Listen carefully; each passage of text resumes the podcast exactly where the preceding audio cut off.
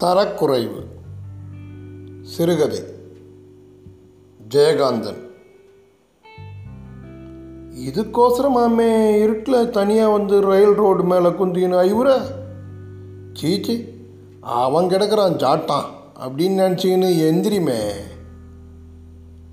ஐந்தாறு பிரிவு தண்டவாளங்கள் நிறைந்த அந்த அகலமான ரயில்வே லைன் மீது இருட்டில் கப்பிக்கல் குவியலின் மீது அமர்ந்து அழுது கொண்டிருந்த அவள் இந்த குரலையும் இதற்குரியவனையும் எதிர்பாராதவளாய்.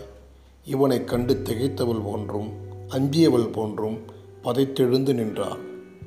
அப்போது கனைப்பு குரலை முழக்கியவாறு சடசடத்து ஓடி வந்த மின்சார ரயிலின் வெளிச்சத்தில் அடிபட்டு உதடுகள் வீங்கிய அவளது முகமும் அழுது கலங்கிய பெரிய கண்களும் அவனுக்கு பிரகாசமாய் தெரிந்தன. அவன் தனது கோலத்தை பார்க்கின்ற கூச்சத்தாலும் தன் கண்களை நோக்கி பாய்கின்ற வெளிச்சத்தின் கூச்சத்தாலும் முகத்தை மூடிக்கொண்டாள் அவள். ரயில் போன பிறகும் முகத்தை மூடியிருந்த கரங்களை எடுக்காமல் இன்னும் அழுந்த புதைத்து கொண்டு குமுறி குமுறி அழுதாள். அழுகையினூடே அவள் புலம்பினாள். பா நீ என்னத்துக்கு வந்து? நான் இப்படியே போகிறேன் இல்லாக்காட்டி ரயிலில் தலையை கொடுத்து சாவுறேன். உனக்கு பண்ண துரோகத்துக்கு எனக்கு இதுவும் வேணும் இன்னும் வேணும் என்று அழுது புலம்பிய போது அவள் தனக்கு கிடைத்த துரோகத்தை எண்ணியோ அதை உணர்ந்து அவள் கதறுவதைக் கண்ட சோகத்தாலோ அவனும் தன் கண்களை துடைத்து கொண்டான். குமுறி வரும் அழுகையை அடக்கிக் கொள்வதற்காக வானத்தை நோக்கி தலை நிமிர்ந்து பெருமூச்சு விட்டான். அவள் அழுது கொண்டே நின்றாள். அவன் அழுகையை அடக்கிக் கொண்டே நின்றான். இப்படியெல்லாம் வரும்னு எனக்கு தெரியும். ஆமாமே எனக்கு தெரியும். என்ன செய்யலாம்? போனது போகட்டும். அதுக்கோசரம் நீ ஒன்றும் ரயிலில் தலையை விட வேணாம். எங்கே போகணும்னு பிரியப்படுறியோ அந்த இடத்த சொல்லு.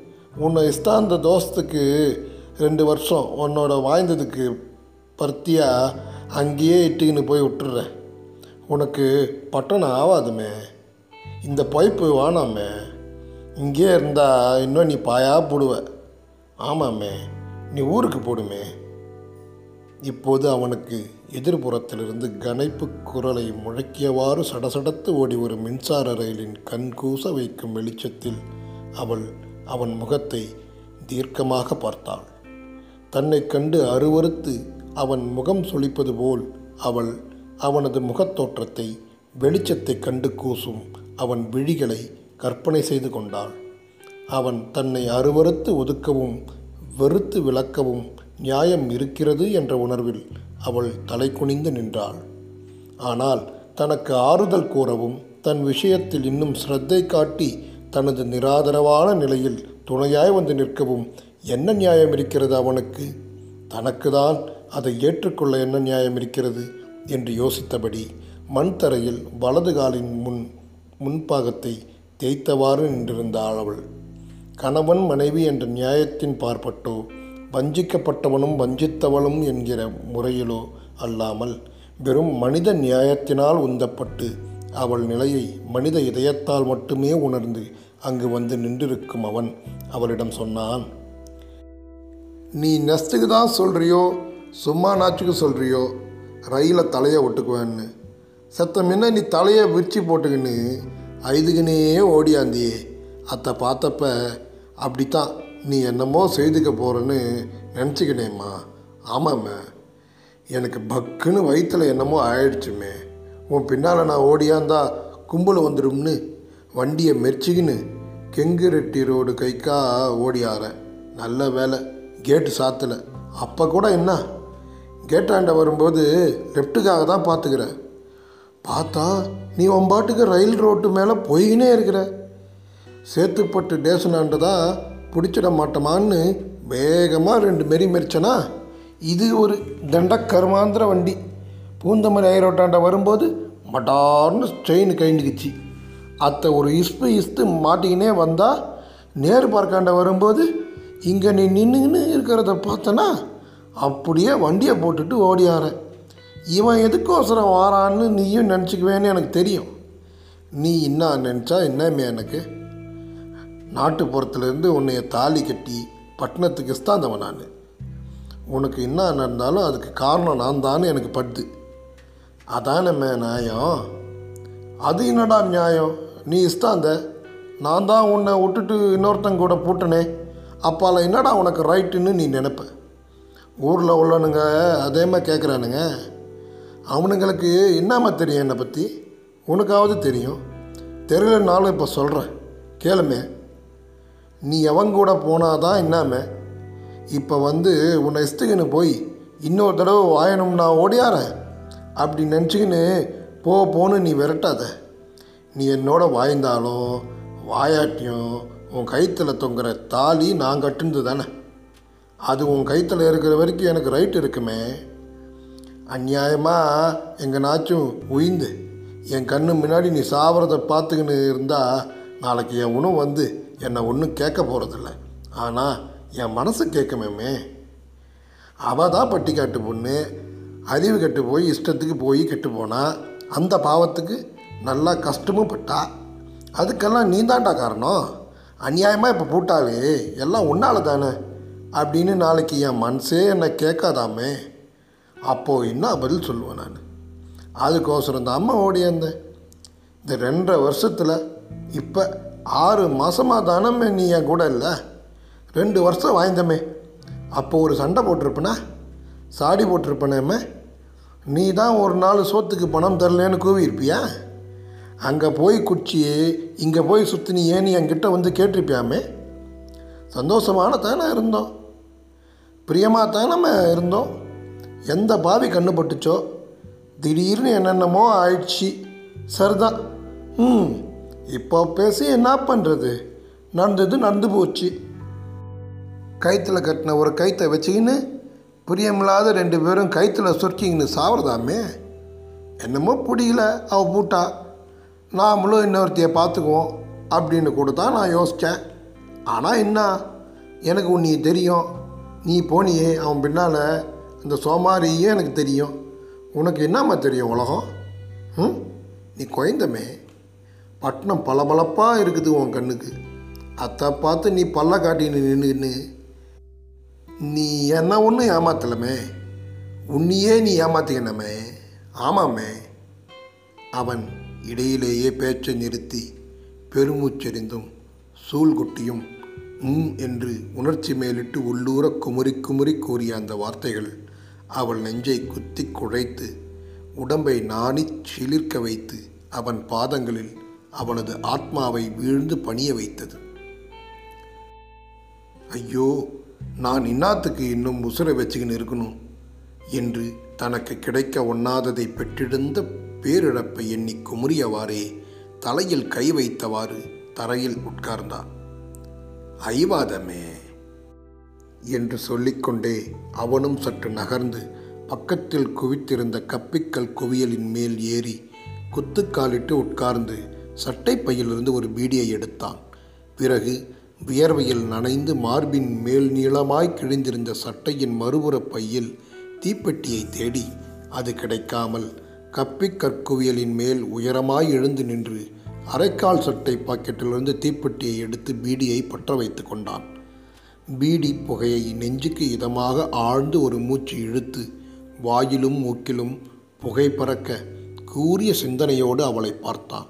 அவள் பூமியில் குத்துக்காலிட்டு குறுகி உட்கார்ந்து முழங்கால் மூட்டுக்களின் மேல் முகம் புதைத்து சிறு குரல் பாய்ச்சி அழுது கொண்டிருந்தாள். அவளை பார்க்கும்போது இந்த ஆறு மாதமாக அவளுக்காகப்பட்ட வேதனைகளைப் போலவே இப்பொழுது சற்று அதிகமாக அவன் மனம் வேதனையுற்றது. அழுகையும் உணர்ச்சி மேலீட்டையும் அடக்கி அடக்கி அவனுக்கு நெஞ்செல்லாம் புண்ணாகி போனது போன்ற உணர்வு தொண்டைக்குழி வரை பெருகி வந்து நொந்தது. அவன் கரகரத்த குரலில் பேசினான். நான் உனக்கு தாலி கட்டின புருஷன்றதை மறந்துட்டு தாமே பேசுகிறேன் இந்த உறவு இப்போ தானமே ரெண்டு வருஷமாக தானமே? அதுக்கு முன்ன உன்னை தெம்மா குழந்தையிலிருந்து எனக்கு தெரியுமே. மாமே மாமேன்னு கூப்பிட்டுக்கின்னு கம்பங்கொழியிலையும் மல்லாக்கொட்டை காட்டிலையும் ஓடி அருவியே அப்போ என்னம்மா உறவு நமக்கு? நான் பட்டணத்துலேருந்து வந்தேன்னா நீயும் உன் தங்கச்சியும் ஓடியாந்து காசி வாங்கிக்கின்னு கதை சொல்லணும்னு ரோதனை பண்ணுவீங்களே. அப்போ நான் உங்ககிட்ட காட்டின பிரியமெல்லாம் என்ன உறவிலமே? உன்னை கண்ணாலம் கட்டிக்கணும்னு நான் நினச்சது கூட இல்லைமே. அப்போ ஏதோ கூட பிறந்தது இல்லாத குறையில் வச்ச பாசந்தானமே அப்புறம் ஊரில் பெரியவங்களாக பார்த்து இன்னாரை நீ கட்டிக்கணும்னு சொல்கிறப்ப நானும் என்ன சொல்கிறது பட்டணத்தில் கிடக்கிற கைதிங்களெல்லாம் பார்க்கும்போது சீச்சி இந்த மாதிரி நமக்கு வேணாம். நம்ம பக்கத்தில் நல்ல மாதிரி ஒரு பொண்ணை பார்த்து கட்டிக்கணும்னு நானும் எண்ணெய் வச்சுருந்தது மெய்தான். ஆனால் சொல்கிறேன் ஐயனாரப்ப மேலே ஆணையாக சொல்கிறேன் ஊரில் வந்து மித்தவங்க சொல்கிறதுக்கு முன்னாடி நான் ஒன்று நினைக்கவே இல்லைமே. அப்பால யோசித்தேன் நம்மக்கிட்ட ரொம்ப பிரியமாக இருக்குமே அந்த பொண்ணு. கட்டிக்கினாதான் என்னான்னு அத்தங்காட்டியும் நல்ல பொண்ணு. எங்கே கிடைக்கும்னு யோசிச்சு உன்னை கட்டிக்கினேன் அவ்வளோதானமே கட்டிக்கின்னு வாய இஷ்டம் இல்லைன்னா போ.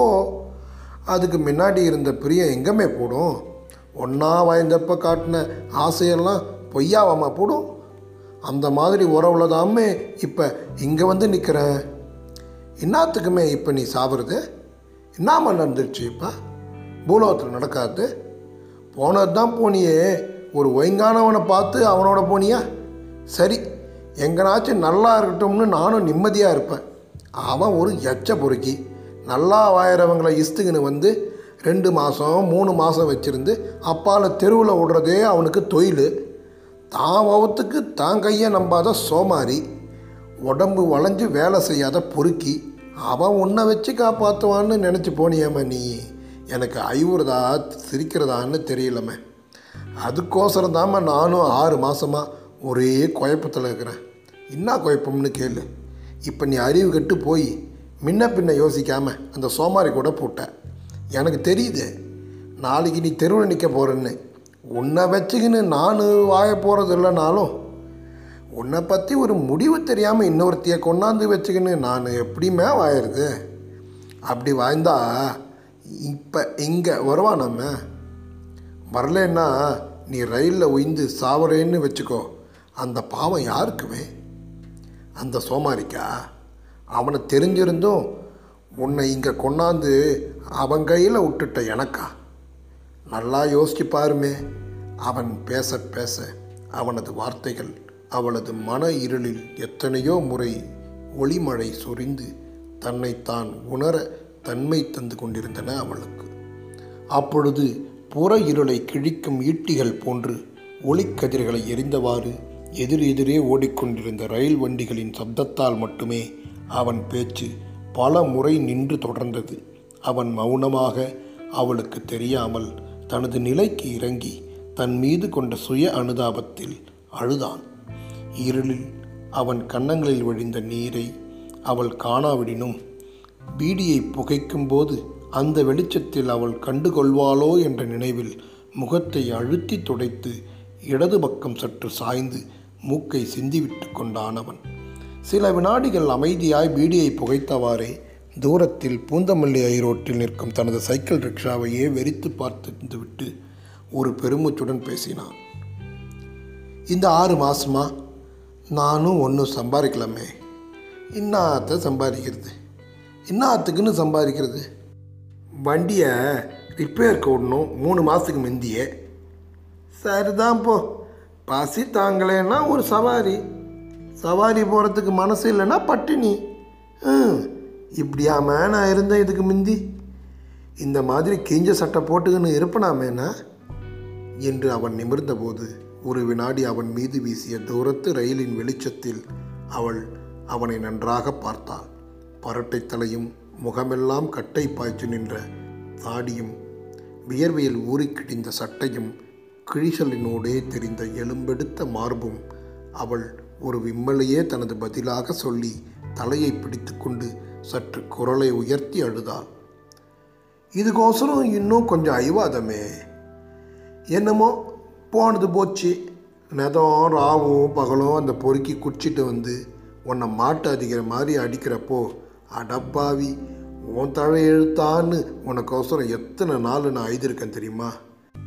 எவ்வளோ சீராக வாய்ந்தா இப்படி மவ சீரழிகிறாரேன்னு ஒரு அப்பங்கார மாதிரி ஒரு அன்னங்கார மாதிரி ஆரோ ஒரு பரதேசி மாதிரி உனக்காக எழுதியிருக்கேன் தெரியுமாமே? அந்த மாதிரி தான் இப்போவும் வந்திருக்கேன் உனக்கு தாலி கட்டினாங்கிற முறையில் வரல. உன் நல்ல காலம் இவ்வளோ சீக்கிரமே உன்னை அவன் உதச்சி விரட்டிவிட்டான். உன்னை ஊரில் கொண்டு போய் விட்டுடுறேன் நம்ம சாதி வாய்க்கப்படி பஞ்சாயத்து கூடி பேசி ரத்து பண்ணிட்டு வந்துடுறேன் அப்பால ஒம்பாடு. நானும் வேற யாரையாவது பார்த்துக்கின்னு நிம்மதியாக வாழ்ந்துடுவேன். ரெண்டு பேரும் வாயினால் வீணாக்கிக்க வேணாம். என்ன சொல்கிற சொல்கிறது என்ன? எந்திரி போகலாம் பத்தரை மணிக்கு இருக்க ரயில் அதான் நல்லது. இல்லைன்னா உன்னை எனக்கு நல்லா தெரியும். உன் மனசுக்கு நீ இன்னைக்கு இல்லைன்னா இன்னொரு நாள் வந்து இந்த ரயிலில் தலையை ஒட்டுக்குவேன் ஆமாம் உனக்கு உலகம் தெரியாதுமே. நீ குறைந்தமே. அதனால தான் எனக்கு உன் மேலே கோபம் வரலமே. வானம் நான் ஊருக்கு போகல. உன் கையாலேயே என்னை ரயிலில் பிடிச்சி சத்தியமாக சந்தோஷமாக சாவுறேன். ஆமாம் உன் கையாலே தள்ளிடு என்று அவன் எதிரே எழுந்து நின்று கதறி அழுதவாறு கை கூப்பி கெஞ்சினாள் அவள். இன்னாமே சுத்த பைத்தியமாக இருக்க? உன்னை ரயிலில் தள்ளுறதுக்கா உங்கள் ஆத்தாலும் அப்பனும் எனக்கு கட்டி வச்சாங்க? என்று அவளை கண்டிப்பது போல் சற்று குரலை உயர்த்தி கத்தினான் அவன். இல்லை என் பாவத்துக்கு அதான் சரி. நான் சொல்கிறேன் என்னை தள்ளிடு. சீச்சி கம்னு கடை. நீ சொன்னேன்னு தள்ளேன்னா விடுவானாமே போலீஸு. புறப்படு புறப்படு. போகலாம் என்று கப்பிக்கல் குவியலின் மீது இருந்த அவன் இன்னும் இங்கேயே நின்றிருந்தால் அவளது தற்கொலை எண்ணமே வலுக்கும் என்ற உணர்வில் அவசரப்பட்டு கீழே இறங்கினான். அவன் தன் அருகே வந்தவுடன் எழுந்து நின்ற அவள் முகத்தை தாங்குனா துயரத்தோடும் ஏக்கத்தோடும் பார்த்தாள். அந்த பார்வையில் விளைந்த சோகம் கண்ணீராய் பெருகி பார்வையை மறைத்தது. அவளால் தனது தவிப்பை தாங்கிக் கொள்ள முடியவில்லை.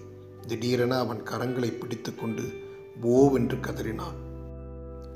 என்னை கொண்டு போய் நீ ஊரில் விட்டாலும் இங்கேயே ரயிலு முன்னால் தள்ளினாலும் எனக்கு ஒன்று தான் நான் பாழா போட்டவ என்று அழுது கொண்டே அவள் புலம்பினாள். இன்னாமே இதுக்கோசரம் ஐவுற இப்போ இன்னா நீ மட்டும் பெசலாக பாழப்பட்ட. மனுஷாலாம் தப்பே பண்ணுறது இல்லையா அப்படி பார்த்தா இது தப்பே இல்லையே. பிடிக்காத ஒருத்தனோட வாய முடியலன்னு ஒருத்தி பூட்டா அது தப்பா? போன இடமும் சரியில்லைன்றது தான் நீ செஞ்ச தப்பு. சரிதான் ஊருக்கே போய் உனக்கு பிடிச்சவனா பார்த்து கட்டிக்கிறது. ஐயோ என்னை கொல்லாத. நான் உன்னை பிடிக்காம ஒன்றும் ஓடி போகல. ஏன் ஓடி போனேன்னு எனக்கே புரியல. அல்பத்தனமாக இன்னாத்துக்கோ ஆசைப்பட்டேன். நீ இன்னா ரிக்ஷாக்காரன் தானே? என்றைக்கும் அதே கதி தான் உனக்குன்னு யாராரோ சொன்னதை கேட்டு நீ சொன்னது மாதிரி பளபளப்புக்கு ஆசைப்பட்டு பல்ல காட்டிக்கின்னு நானும் பழா போட்டேன். நான் பாவி பாவி நான். அப்போது சிக்னல் இல்லாததால் மெதுவாக வந்து நின்ற மின்சார ரயிலின் வெளிச்சத்தில் இருவருமே பரஸ்பரம் ஒருவரை ஒருவர் முழுமையாக கண்டனர். கண்கள் சிரித்து முகமெல்லாம் அழுகையில் சுருங்கி துடிக்க வறண்ட உதடுகள் அசைய அவன் கேட்டான் அப்படியா? நெசமாவா? என்னை பிடிக்காம என்னோட வாழ பிரியமில்லாமல் நீ என்னை விட்டுட்டு போகலையா? நெசமாவா? சொல்லுமே இன்னும் உனக்கு என் மேலே பிரியந்தானா என்னோட வாய இஷ்டந்தானா என்று ஒவ்வொரு கேள்வியையும் குரலை தாழ்த்தி தாழ்த்தி கடைசியில் ரகசியமாக அவள் முகத்தருகே குனிந்து இஷ்டந்தானா என்று அவளது தோலை இறுகப்பற்றினான் அந்த கேள்விக்கும் அந்த ஸ்பரிசத்திற்கும் காத்திருந்தவள் போன்று மெய் சிலிர்த்து இதயம் கனிந்து ஆர்வமும் ஆவேசமும் கொண்டு அவன் மீது சாய்ந்து அவனை தழுவிக்கொண்டு அவள் அழுதபோது சிக்னலுக்காக காத்திருந்த ரயிலுக்கு சிக்னல் கிடைத்து நகர அங்கே இரண்டு இதயங்கள் மிக நெருக்கமாய் இணைந்து ஒன்றை ஒன்று புரிந்து கொண்டு ஒன்றில் ஒன்று கலந்து ஒன்றை மற்றொன்று ஆதரவாக்கி ஆதாரமாக்கி ஒன்றிய போது ரயில் நகர்ந்தபின் விளைந்த இருளில் இருந்து வார்த்தைகள் ரகசியமாக இதயங்களுக்குள்ளாக ஒழித்தன மாமா என்னை நீ மன்னிப்பியா? நான் உனக்கு துரோகம் பண்ணிட்டு பாயா போட்டவள் இல்லையா? நான் கைதை பெருசாக கண்டுபிட்ட மனசு தங்கமாக இருந்தால் போதுமே. நான் கூட தான் எவ்வளவோ பாழா பண்ணவன். உன்னை கட்டிக்கிறதுக்கு முந்தி மாமா அட கைத அழுவாத கைத. அப்படி கூப்பிடு மாமா. நீ கைதேன்னு முன்ன மாதிரி கூப்பிட்டப்புறம் தான் எனக்கு முன்ன மாதிரி நினப்பும் ஆசையும் வருது. நடுப்புற நடந்ததெல்லாம் மறந்தே போகுது. அட கைத இதுக்கு தான் கைத சொன்னேன் நீ குழந்தன்னு மாமா அட கைத. அவளை அவன் காதல் மொழி பேசி கொஞ்சுகிறான். அந்த பாஷை மிகவும் தரம் குறைந்திருக்கிறதா? ஆமாம் பாஷை மட்டுமே மட்டமாக இருக்கிறது. தரம் என்பது பேசுகின்ற பாஷையை மட்டும் வைத்து கணிக்கப்படுவதா என்ன?